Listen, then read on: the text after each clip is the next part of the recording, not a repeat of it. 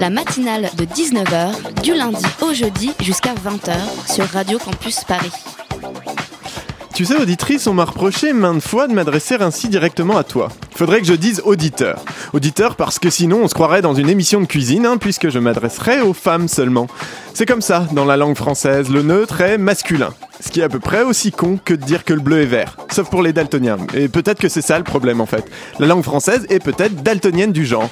Elle ne peut pas les distinguer et efface tous les autres dès lors que le masculin est là.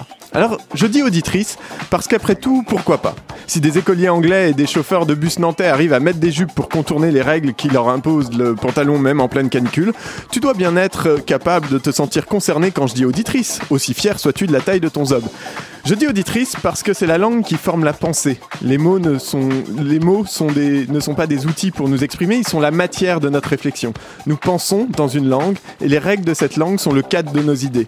Et il en faut du courage pour peindre à côté du canevas. Mais ce sont là que les révolutions commencent et quand on peint à l'extérieur de la toile et qu'on trouve de nouveaux mots pour ouvrir de nouveaux champs et comprendre la réalité autrement.